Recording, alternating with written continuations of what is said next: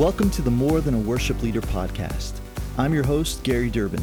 I've been a worship leader for over 20 years, and I've learned a lot from so many on this journey. On this podcast, we'll have conversations and explore the dynamics of leading worship in the local church.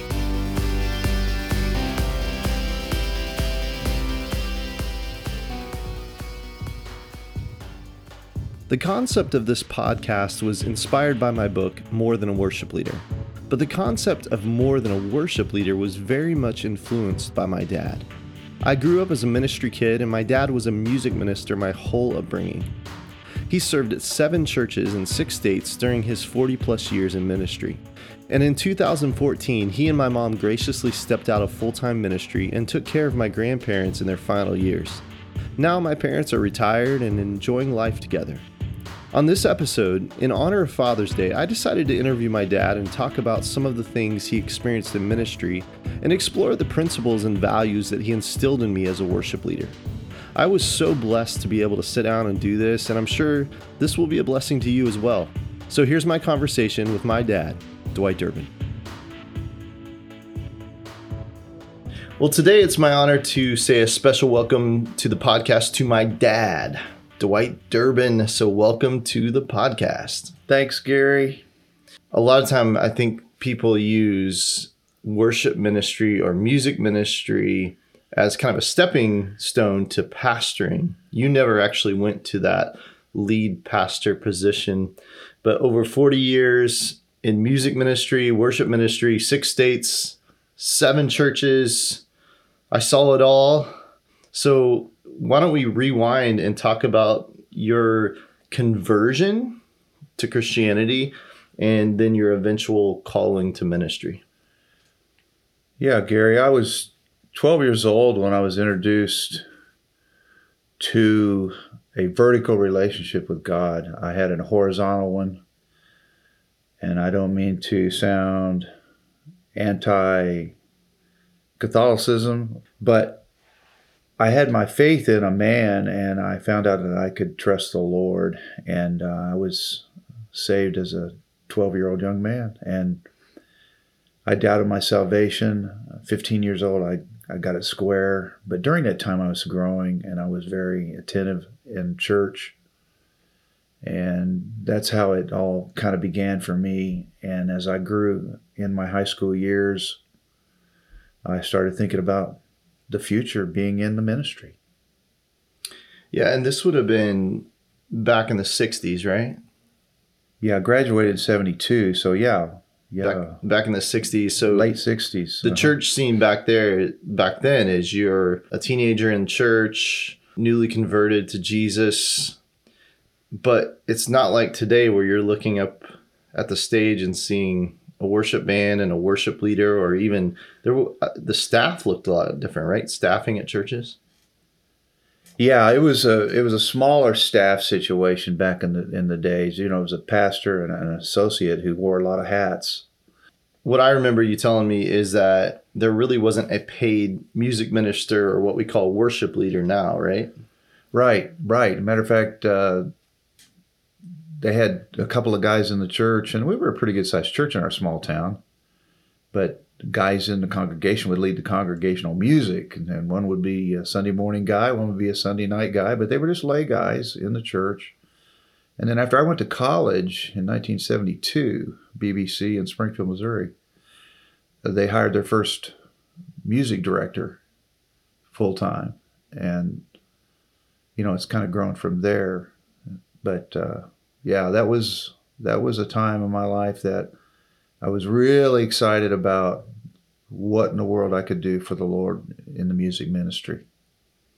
That's cool. So you go to Bible college, you uh, graduate from there, and then take us to the next step as you enter into full time ministry. Right. 1976, graduated, went to Decatur, Illinois, which was just 30 miles from my hometown of Taylorville. And the first ministry there, church was running about 800. They were on TV every week, they were on radio every morning. I had a Christian school. I wore so many hats. I learned so much. I was overwhelmed.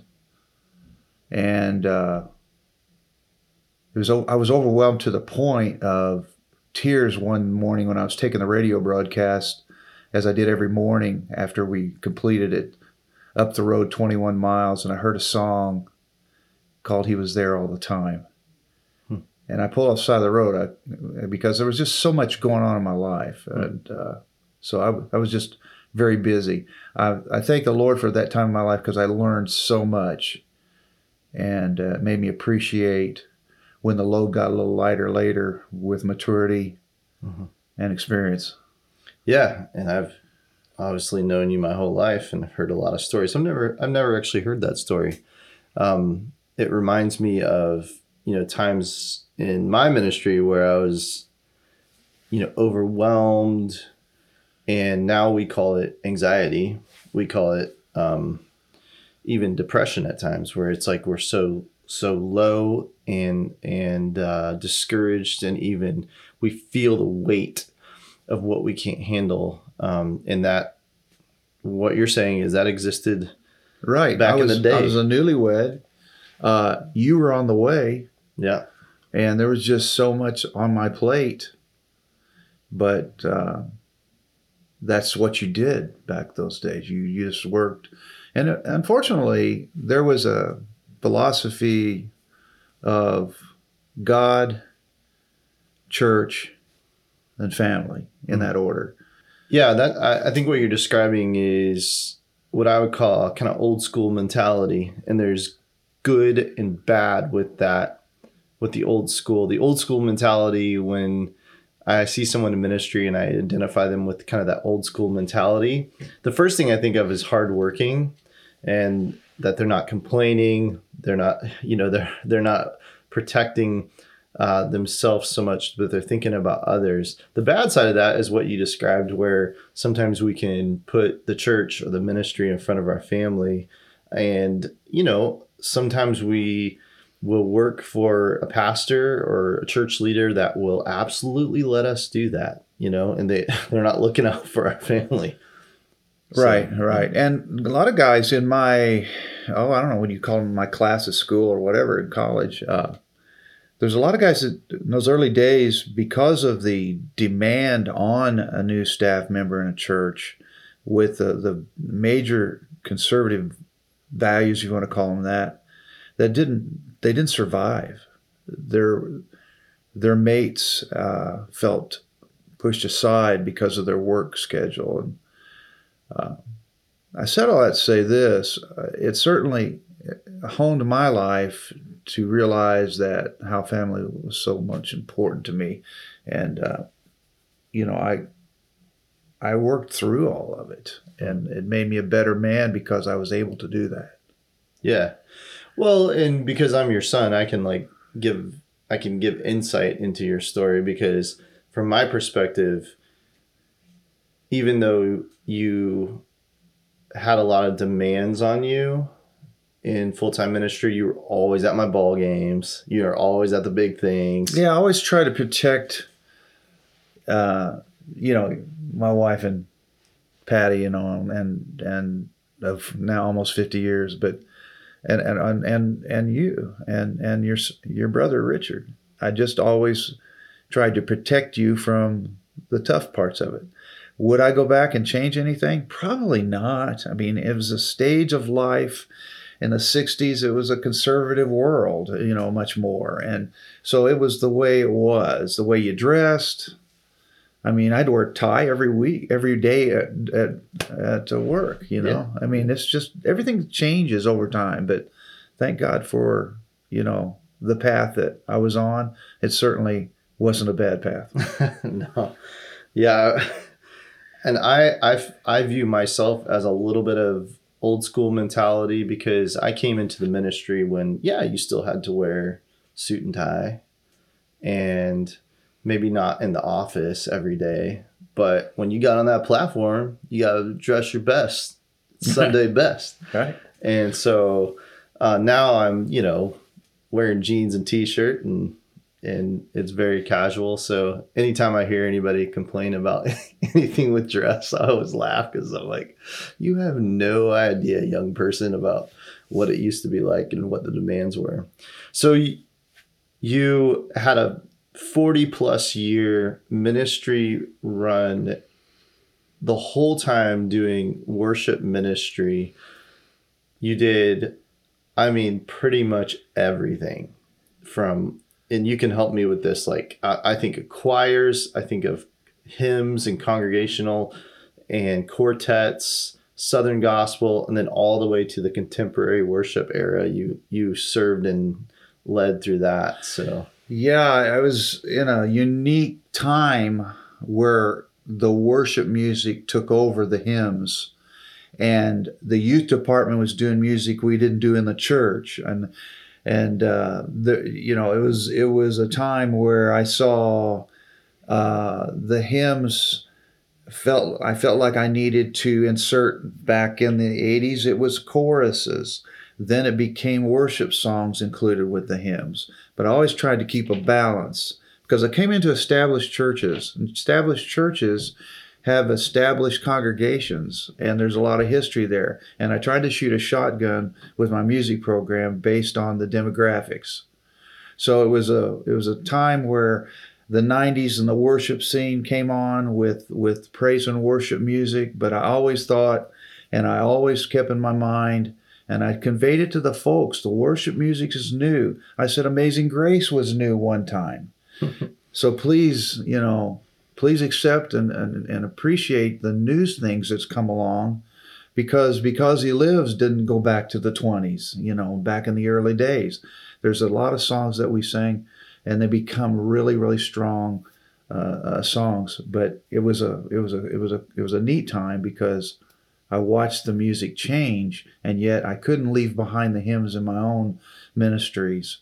And then I watched the hymns change themselves, even in uh, in the in the style, and yet the melody lines and the truths in them, they all continued. I always thought that the worship music, as simple and vertical as it was, didn't replace the hymns. They were in addition to the hymns hmm. because mm. the hymns were loaded with the reasons why we worship. Mm. And the worship was something that we needed to have, you know, in the services. So I always wanted to have an intimacy with God in the church services. Mm. And I always felt like as I stood on the platform and leading worship that I needed to go uh, and lead them, but worship up there myself at the same time. And I thought that was very important because you can't give chicken pox if you don't have them, so to speak. I always heard, but I wanted it to be so clear that that the people would understand how important different music is in the service themselves and appreciate a certain song that that's not their cup of tea, but they look across the aisle and see another person getting something from it and be mature enough to accept that and say, hey, let's do something for him or her. And the next song, maybe do something more for me, and to see it happen around you, regardless of the style. It was doxology one minute, and then four minutes later, it may be Chris Tomlin. It was just that's where it got to. And I felt good about it because I felt like I had a balance in the ministry that I was in there. 16 years there in Savannah was our last full time. Mm-hmm.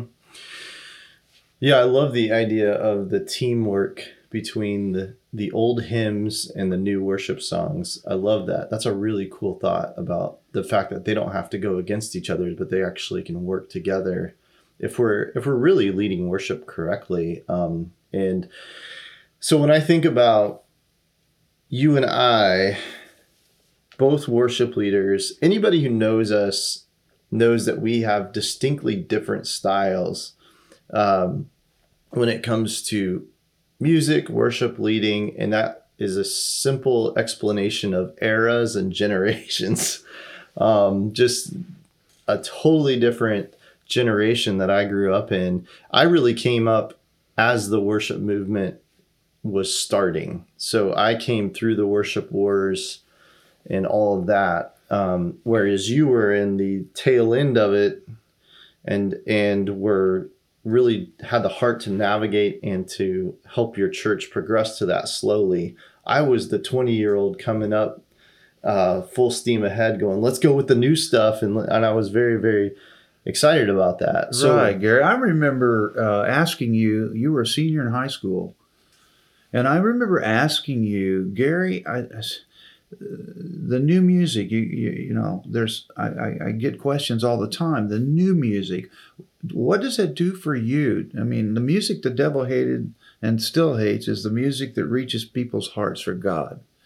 I said, "Do you?" I asked you a question. Did, anyway. Yeah, you're talking about the contemporary. Okay, yeah. So the, the, contemporary music compared to the church music that we were using, and I was trying to use new choruses then, and and blending it even then. But but does does the music that you and your teenage friends is that music reaching your heart, or is it just reaching your foot? Hmm. You know.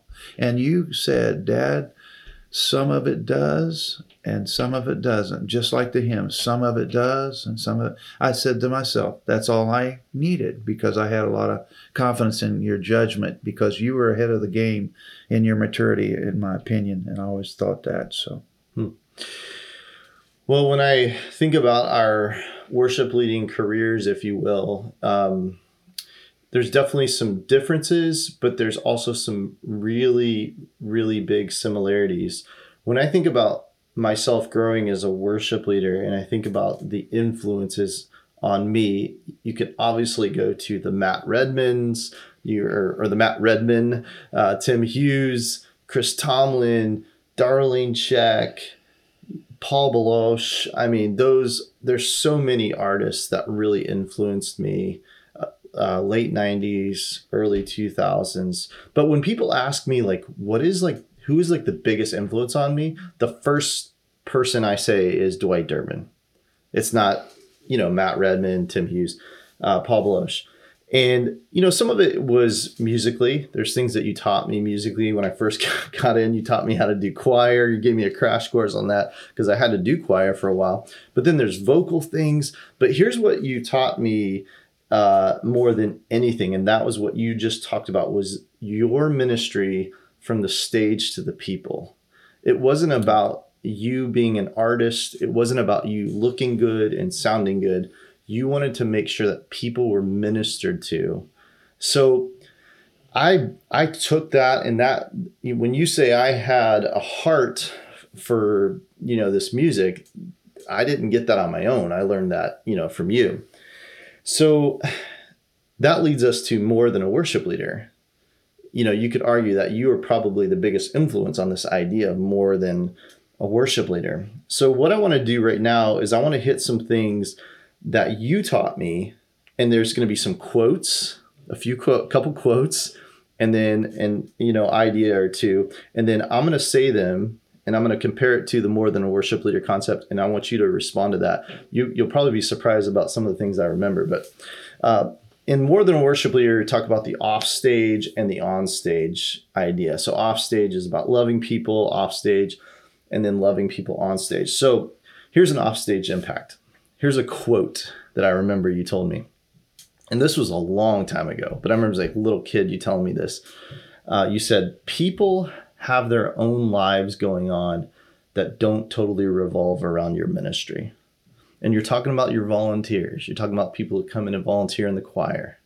So respond to that. Well, it's it's so true. They don't have to be there, especially those volunteers underneath you specifically in the music. And I I have beat myself up a few times because I would sit there and when it's time to start choir rehearsal, let's say, and I got people coming in late, well, okay. I, my first thought back in the early days was, hey, is their time more precious than all these people that came on time? No. Um, they, and then, you know, it didn't, when I hit 30, something happened to me. I started caring more about the reason why they were late instead of the fact that they were. Hmm. And, I've always told my boys, Gary, you'll remember me always saying this that it's it's the people, the the the people, the people is the cake. The music is just the icing, and it, you need it both. So, yeah, yeah, I was very the, the uh, at first I was thinking about my music like most 20, 25 year olds. I was trying to build a program, but it was something that uh, really came on to me. How that uh, you start you love you love people, they love you back, and it was very important to me to see that they were glad what they were doing, and people wanted to be used. People wanted to be participating, and it was something that we just continually worked on, and it sure helped me to work when I thought about the people. Hmm. Here's another offstage impact quote from Dwight Durbin. People will tolerate your shortcomings because they know you love them. Absolutely. They forgive me so many times. They've done things for me, and people will do things for you they won't do for a purpose or a program. They'll do something for you personally. And so I always, you know, I always approached it personally. Would you help me with this? Not that our church needs this, but they already, that's going to be understood. I can explain that, but to get specific, I really need your help and to implement this or to do this or, yeah. Hmm. Here's an onstage impact, and this is a thought or really an example uh, you showed me but you connected with the congregation during the song. You got them singing. There was passion. There was engagement with the congregation during your songs. I always believed that it, you you wanted the level of worship to ring the bell in the auditorium. I felt the more participation and the more enthusiasm, the more worship could happen and was happening. But sometimes, you know, uh, you could lead you could lead one song and then maybe a month later you lead the same song and you not have the same uh, result. But my my idea was to communicate to the people how important it was to be excited about what they were singing and think about the words and enjoy the ride with the music. I always thought that that was very important. And sometimes I felt like I had to work on the platform to get the level to where I felt like there was energy. Uh, again, without losing sight of the worship, it's hard to take performance out of it because if it doesn't sound good, people aren't going to want to be involved in it. yeah, we talk about that uh, with my team. You know, it's like you don't want to be a performer, but at the same time, there's no good reason to to not do your best with music and it can bad music can be a distraction as much as great music can be an inspiration to people so i always felt you could have a you could you, you, you can have a good church without good music but you can't i don't think you can have a great church without good music hmm. you know it's it sets the stage you know for the pastor and makes his job a lot easier to walk in that pulpit. I always felt like the pastor should have the freedom after the end of the music program to walk to the pulpit and give an invitation. Hmm. I wanted them to focus so much on what was being sung and who who we were singing about mm-hmm. that the focus would forget what they left in the car and on the way to church and such that they could focus on obviously pastors don't do that they have a message prepared but i wanted them to have the congregation to have a mindset that would be i guess open to what the pastor was going to bring hmm.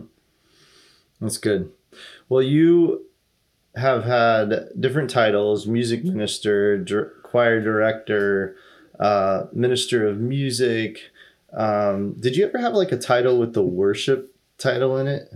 I can't remember. I remember my first uh, years and uh, as as a as the music director of the church.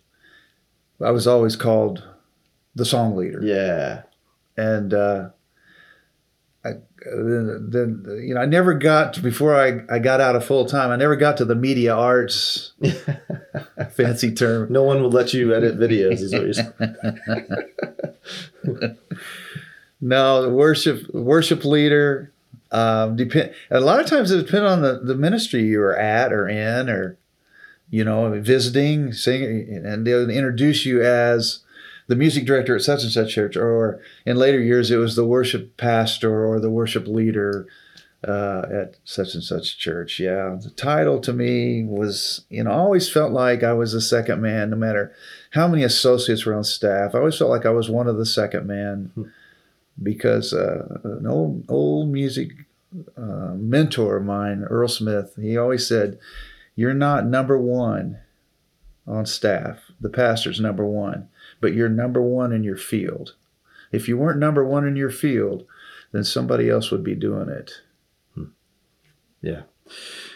Well, you've had different titles and more importantly, you've been in different eras. I mean, you basically you've led worship in the 60s, 70s, 80s, 90s, 2000s. So, as worship leaders today listen to this interview, listen to this episode, what would be some advice you'd give them? Because you can give them advice even though you're not full time anymore. You still lead worship at times at different churches in in your retirement years now. But what is some advice that you would give if you could just sit down with a young worship leader right now? I think I think the biggest thing is number one, don't forget where you came from. Um, don't get don't take yourself too seriously and think about those that are all around you as you worship. Don't ever lose sight of that. Uh, fact that God has given you every ability that you have, and um, I guess really approach the the platform uh, as humbly as possible because people will walk away thinking about you as somebody that wasn't into yourself as much as when you're a humble person they'll they'll remember you as that person and they're more receptive if you have a humble spirit. I've felt like i'm i'm almost 70 years old and i feel like that i'm still learning and i don't want to ever quit learning. Well i i love that. I love the uh the the advice and the message and the hearts and the the uh, yeah the message of humility. Because you know the opposite of that is pride. And us worship leaders can definitely be susceptible to that. We've got well absolutely gary and we're the most visible ministry in the church. I mean children's ministry we could go on down the line. There's all kinds of ministries in the church but we we got half of that service that we're before those people. And we share that time with the pastor who's bringing the message who's god's you know under shepherd for the people and uh, so i don't take that lightly um, that's for sure mm-hmm. well i want to end this episode by just reading something that i wrote to you and uh, and i think it's um, fitting, you know, as we celebrate Father's Day. This is something I just sat down and typed out, so I'm just going to read it. Full time worship ministry on stage for you is over. You, you don't do that anymore full time, but I believe you will always minister. After you left full time ministry, you took care of your parents, which is my grandparents, for several years. During that time, I watched you naturally minister to people you worked with, people you went to church with, even other staff guys who just needed someone who could uh, relate and understand. And you ministered to me during uh, that time because I got a divorce. Um, and that showed me that parenting and ministry actually never ends. Uh, so thank you. Thanks for uh, being an amazing example of someone who really and truly is more than a worship leader. You've loved people more than the stage. Uh, you've faithfully served pastors and churches, and you've mentored a bunch of guys in ministry. And most importantly, you've been an amazing dad. So thank you, son. And uh, I talk about you all the time. I should I should say I speak of you, but I am absolutely proud of what uh, what God has done with you and has continued to do with you now, and watching you continue to grow and become the leader that you are. Well, thanks, Dad. Happy Father's Day.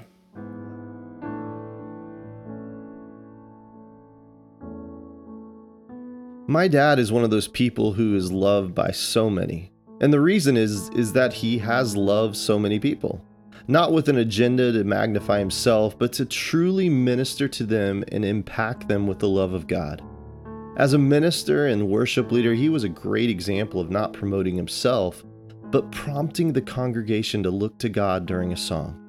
That's a great goal for all of us who have a leadership position in a church. Here's what I said about this in my book Our lives are the one shot we have been given to do good for God's kingdom. We've got to guard ourselves against becoming an object of people's affection. Instead, let's influence them to worship God with their whole heart and make Him the object of their affection. You know, when I retire, I hope I can look back and see similar results as my dad's ministry. I hope we can all look back and say that it wasn't so much about our music, but it was about people and the glory of God. Because, like my dad said, God has given you every ability you have. May we use our gifts to serve others with a heart of worship. Stay tuned for the next episode of the More Than a Worship Leader podcast. I'd greatly appreciate you subscribing and sharing. Thanks for listening.